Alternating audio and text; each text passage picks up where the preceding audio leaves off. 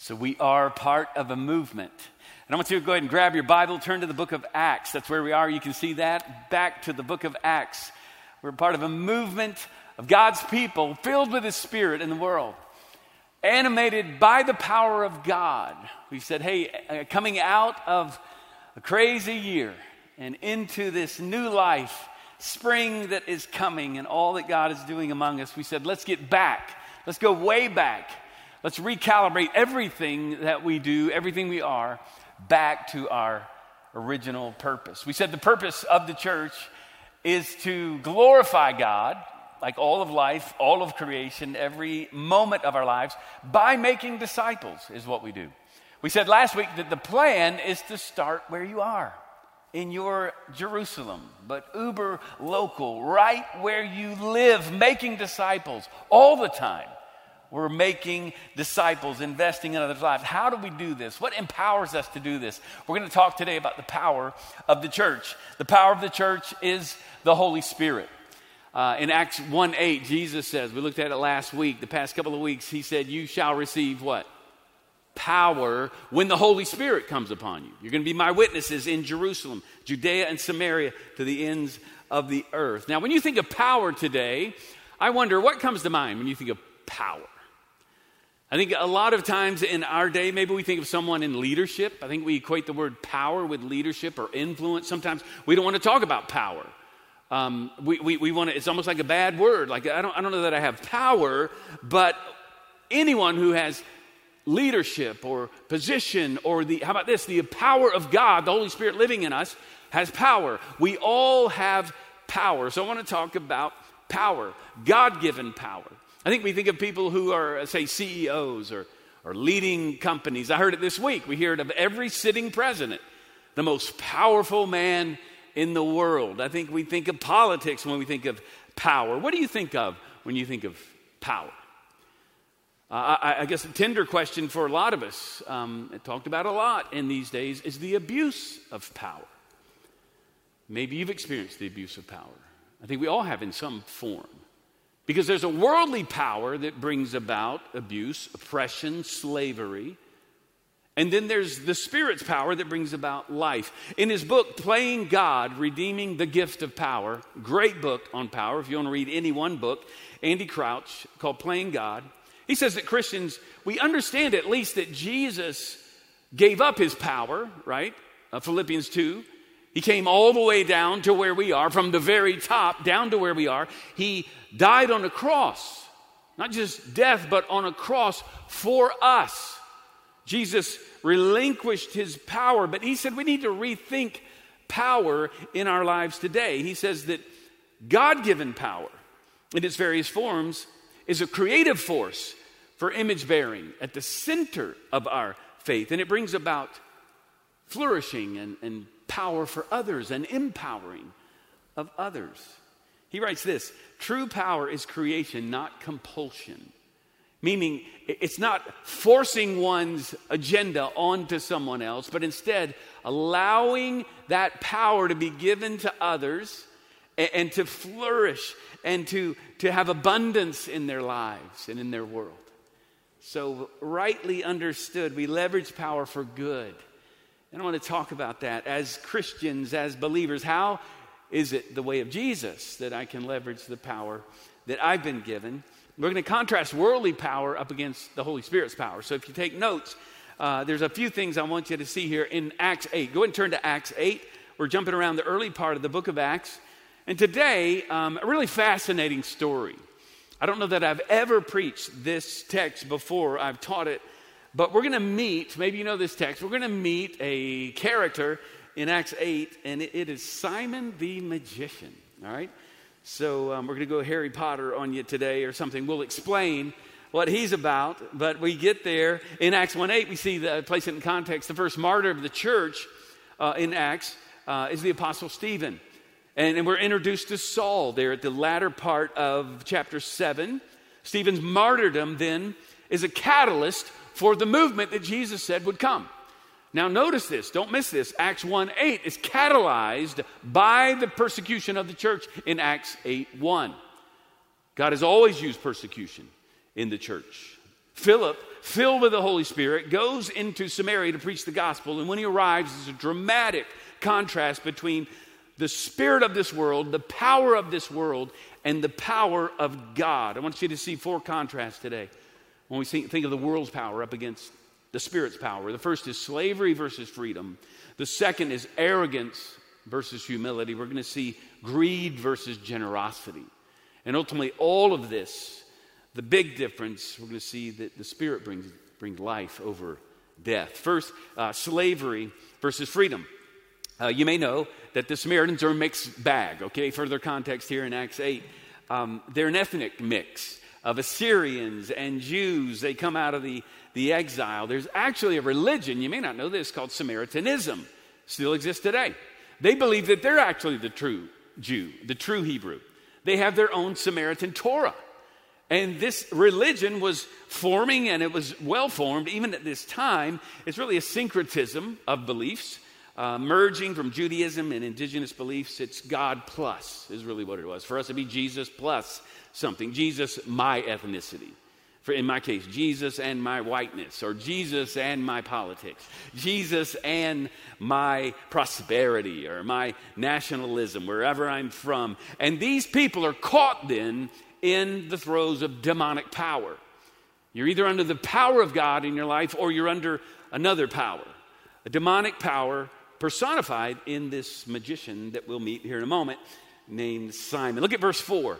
Starts like this Now those who were scattered went about preaching the, uh, the word. Philip went down to the, to the city of Samaria and proclaimed to them the Christ. Look at this Judea, right? Jerusalem, Judea, Samaria. All right, the gospel is going forth because the people not just gathered, we talk about this all the time, but scattered out into the world making disciples all the time. Because as we respond to opposition, uh, as I see more and more in our nation in these days and in the world, when we respond like Jesus, people see his character, they see his way, they see his love, and they're drawn to him. We've got to learn how to do this. We've got to learn how to teach our children to respond in the way of Jesus when opposition comes. Look at verse 6. And the crowds, with one accord, paid attention to what was being said by Philip. So now we're seeing the power of God, the Spirit of God on Philip, and he's preaching the gospel. When they heard him and saw the signs that he did for, uh, for unclean spirits, crying out with a loud voice came out of many who had them. And many who were paralyzed or lame were healed, so there was much joy in the city. I think of, uh, of the movement of God in the city brings about joy in the whole city. That a church like ours, and yes, other churches, as we live our lives and leverage the power, the Spirit's power that He's given to us for the sake of the city, there's much joy in our neighborhoods, in our city, and yes, in our homes. But here we see the continuation of the things that Jesus began to do and teach, as it says in Acts 1, verse 1 the continuation of a movement. Philip, empowered by the Spirit, using his power to glorify God, the result, much joy to others. Now, don't miss this. The power of God upon his people is given to us for the good of others, to validate the mission of Jesus, not to validate our own or our own, perpetuate our own uh, agenda, but to perpetuate and continue what Jesus is doing. See, the Samaritans were enslaved by sin with, with no power of flourishing or, or for the good of others. It was a society under oppression. And what we're going to see is now the, the Spirit's power coming into this place among God's people will raise them up to joy and salvation because we see here there is, you know, there's a lot of talk about systemic evil or sin in our day. These are individuals. This is what happens in a culture individual turn away from God, resulting in a collective, collectively, in a system of oppression and a system of demonic activity. And so we see in, in Scripture, we see whole nations, whole people groups that are called evil because of the way that they've been impacted by satanic activity. We see the case here. Some of this can be stemmed back to and uh, back to uh, Simon, who I think we're going to see here in a moment. A culture, a nation absent of God's truth is absence of the presence and power of God. I've seen it firsthand. I've seen it in cultures where the gospel has not yet gone forth, and you can feel the oppression. You can feel the demonic oppression among a people. And when I'm reading this, I, I, I sense it. I get it. This is what's happening. As you are bound by uh, sin, you sense this oppression in your own life. I want to ask you today what, what sins uh, enslave you? You know, last week we had uh, the men of Nehemiah here, and Lewis Harrell, who is the leader and founder of that group, he spoke for just a moment at our worship rally outside with all the men of Nehemiah behind him. And these are men who've been homeless, come out of homelessness. They've come out of prison. Many of them come out of addictions. And Lewis himself, who's come out of addiction. And he said this He said, Hey, we just personify the addictions that all of us have. And he's right.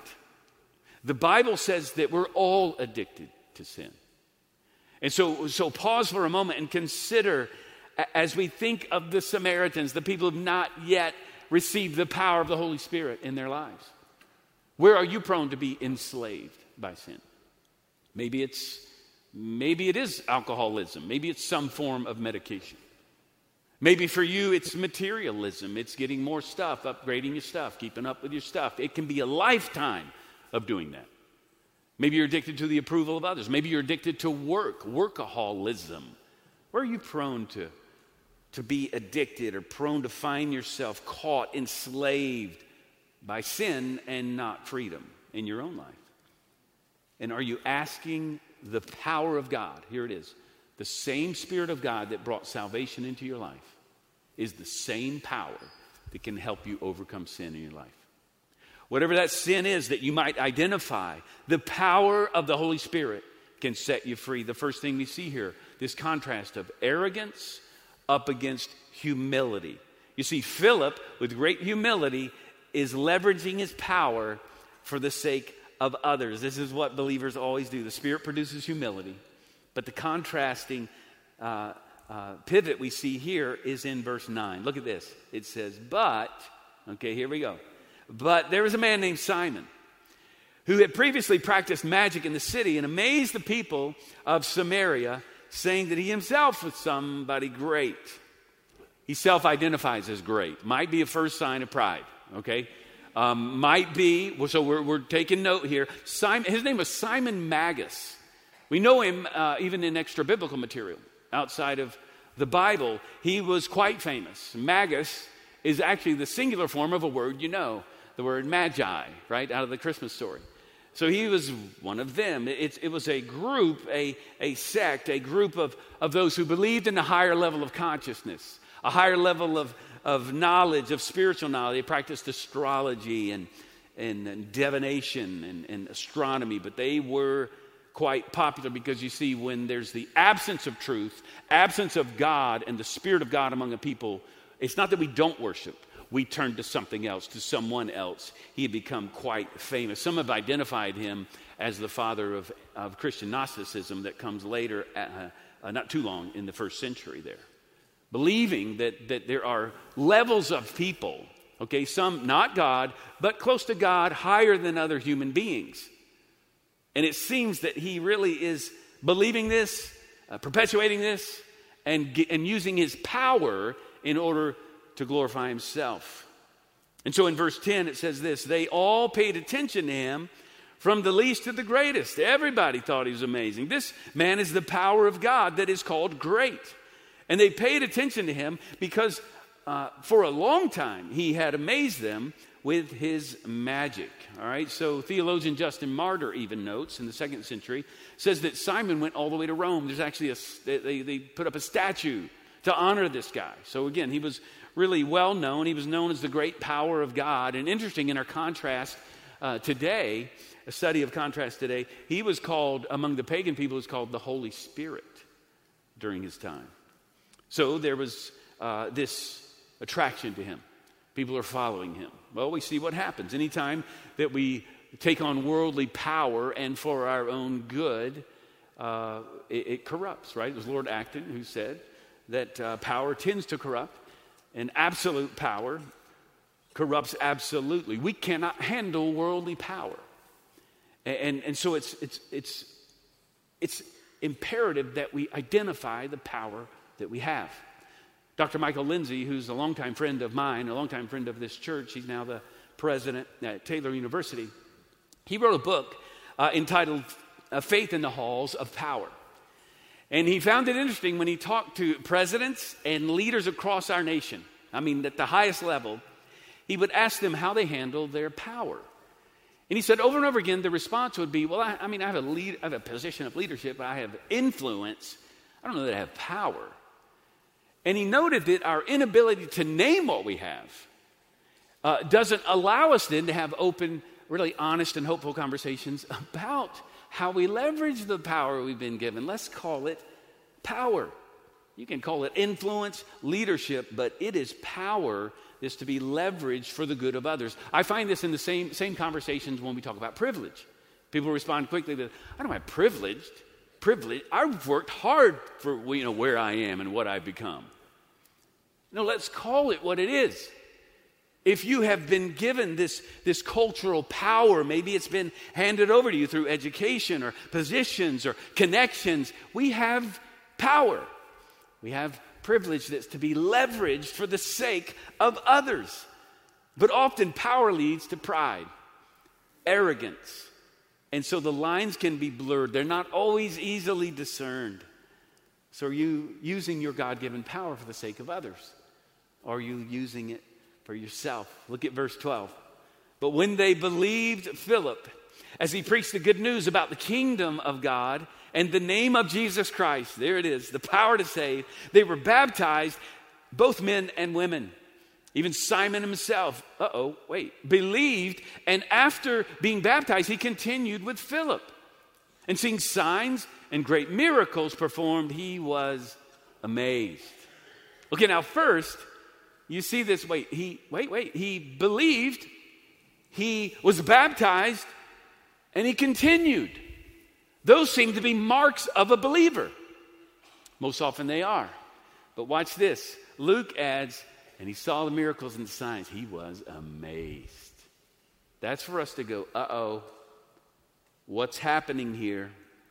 Because I'm convinced that Simon is not a true believer. And I think Peter is going to confirm this with his assessment later on. What we do know is that it's possible to claim to be a believer in Jesus. It's possible to even be baptized and not be a follower of Jesus. Because our response, you see, to what Christ has done for us on the cross, we've talked about this a lot, is to give our lives as apprentices, full time, 24 7 disciples of Jesus. That's the response because of all that He's done. To give glory to Him, it's a complete reorientation of our lives. That we live our lives now for Him completely. So look at what uh, Dallas Willard says. He wrote this, and he's probably the smartest guy that I know regarding discipleship. What you present as the gospel will determine what you present as discipleship. Most problems in contemporary churches can be explained by the fact that members have never decided to follow Jesus. Is it possible that, that we can gather together on a Sunday and not follow Jesus every day? Simon ticked off the boxes, it seemed. But we're going to see his motives are twisted, and he's going to use desire to use power for himself and not for others. Philip is using the power of God to glorify God and proclaim the name of Jesus. You see the contrast. The contrast slavery versus freedom, and arrogance versus humility, and finally greed versus generosity. Look at verse 14.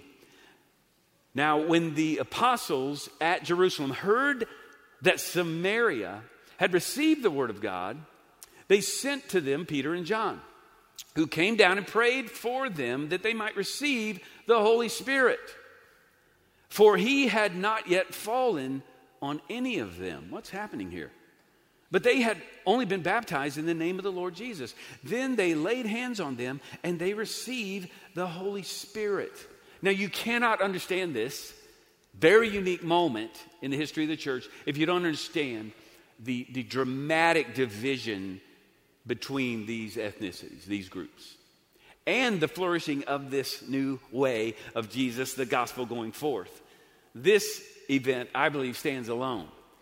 And what's happening here is as the gospel goes forth, then there's this, this almost like a Samaritan Pentecost, where it's confirming that these Samaritans, formerly hated, even hated Samaritans, are now a part of the family. And so God brings the, the apostles there to bring authority and to bring about the fact yes, they too are a part of the new covenant. Look at this, the Spirit falls upon them as well. But we don't see this ongoing. When you receive Christ, you receive the Holy Spirit in your life. You, you receive His power in the moment that you believe. Think about this. Often we need to acknowledge the fact that the very power of God lives in me and allows me to overcome sin in my life. The same power that brings salvation is the same power that allows me to overcome sin in my life. Are you asking for God to bring His power upon you to rescue you from sin? Look at what happens in verse 18. Now, when Simon saw that the Spirit was given through the laying on of hands, of the apostles' hands, he offered them money. Uh oh. Saying, Give me this power also, so that anyone on whom I lay my hands may receive the Holy Spirit. He's saying, I want this power. Simon's actions here reveal his, his motives. In fact, we have a word for it it's simony.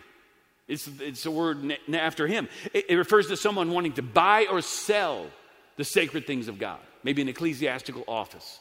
And it happened as the church moved on. He wants to leverage his own power now he thinks maybe God can bring me some power. Now, who does this, really? Well, how about someone who prays for God's power to come upon them so that uh, I may gain some notoriety or I can do something that would bring me more power and influence? How about someone who joins a church so that they might have business connections and discover clients? Using the things of God for one's own good. Someone in a church saying, if I could, if I could just get into that, uh, on that committee or into that class, I could have more influence, seeking more and more power for themselves and not for the sake of the body and for the sake of the good of all. It can still happen today. People join a church perhaps to be an upright citizen. Um, Maybe a politician wanting to connect with a certain group of people still happens today. Using the sacred, buying your way to power for your own glory and not God's glory. Look at verse 20 as we wrap up this story. It says, But Peter said to him, May your silver perish with you because you thought you could obtain the gift of God with money. He says here, literally, commentators say, Sorry, to hell with you and your money is what Peter says to him. These are strong, strong words that he offers him here. And then in verse 21, you have neither part nor lot in this matter, for your heart is not right before God. See, worldly power produces greed. The Holy Spirit's power produces generosity and the empowering of everyone around us. And the only way to overcome this is through repentance. One of the key roles of the Spirit is to convict us of sin. Look at verse 22. Repent, therefore, of this wickedness of yours and pray to the Lord that, if possible, the intent of your heart may be forgiven you. For I see that you are in the gall of bitterness and in the bond of iniquity. Peter is calling him out. Sometimes we need people to call us out. Sometimes we need people in our lives to say, repent. Now, we may not run around saying that, but you need to turn from that particular habit that you have. You need to, you need to not speak that way. Not in our family, we don't talk like that. You're not going to speak that way in relationship here. Sometimes we need people to call us out to repentance, and Peter does this. The wording, again, the language is so powerful. He is coming after him. He, he's saying, You have this gall of bitterness, like a gallbladder. He says, Your heart is filled with bile, is what he's saying. The bondage of sin in your life. You reek of greed is what he's saying. This is what worldly power does to us. Look at verse 24. And Simon answered, Pray for me to the Lord that nothing of what you have said may come upon me. Look at this. Peter says, You pray, you repent of your sin. And then Simon says, Hey, you pray for me. Simon says, You pray. He says, You pray. As if he has no power, no understanding of the power of God and relationship with God. Simon desires the Holy Spirit so that he's able to have power and gain more wealth. The apostles go through the country proclaiming and giving away free the greatest gift of all. It's like what we saw Peter earlier in Acts 3, where he says, Hey, silver or gold I have none, but what I can give to you, the freedom that comes in knowing Christ, who will set you free and heal you of all that is wrong in your life. So I'm asking you, are you filled with the Holy Spirit today? If you've received Christ, He resides in you. And all you've got to do is acknowledge the fact that the Spirit of God is upon you, regardless of what you're going through in these days. What, re, whatever challenges you face, the Spirit of God is upon you. And here's what we see through it all we see ultimately it's represented the contrast of the power of this world and the Holy Spirit is the contrast between death and life. See, the power upon us that we seek in our lives here in the world, worldly power, ultimate demonic power, is self destructive and it will take you down. The Spirit of God raises us up to live lives that look like the life of Jesus. There's always a link between the Holy Spirit and life. We see it throughout the book of Acts. And this life is found in the gospel that takes us from sin and death to life. It says in John 5 24, Truly, truly, I say to you, whoever hears my word and believes him who sent me has eternal life. He does not come into judgment, but passes from, has passed from death into life. Have you received Christ and his grace today? I want us to close our time in prayer, and I want to just ask you to come before the Lord right now. Would you just bow your heads and close your eyes right now as we end our time together? I want to just remind you again the Spirit of God upon your life brings freedom over slavery in your life. What sin do you need to confess before the Lord right now? What do you need to bring to Him? What do you need to wrestle with today and throughout the coming week? He's given you power over that sin that is taking you down and robbing you of joy. The Spirit's power brings brings humility in your life, not arrogance and pride. And the Spirit's power brings a, an amazing generosity of focus and love and giving to others instead of greed. And friend, if you've never received Christ, you are, the Bible says, hell bound, living in death apart from life, and the Spirit of God does not reside in you. And like Simon, you are headed to an eternity apart from Him. The Lord gives you this gift today. Receive it now. If you have never received Christ, to say, Yes, Lord, I believe. I thank you for dying on the cross for my sin. I confess my sin. I repent of my life. And I seek your Holy Spirit's power to let me live the life you created me to live. I give you my life. In Jesus' name, I pray. We all pray. Amen and amen.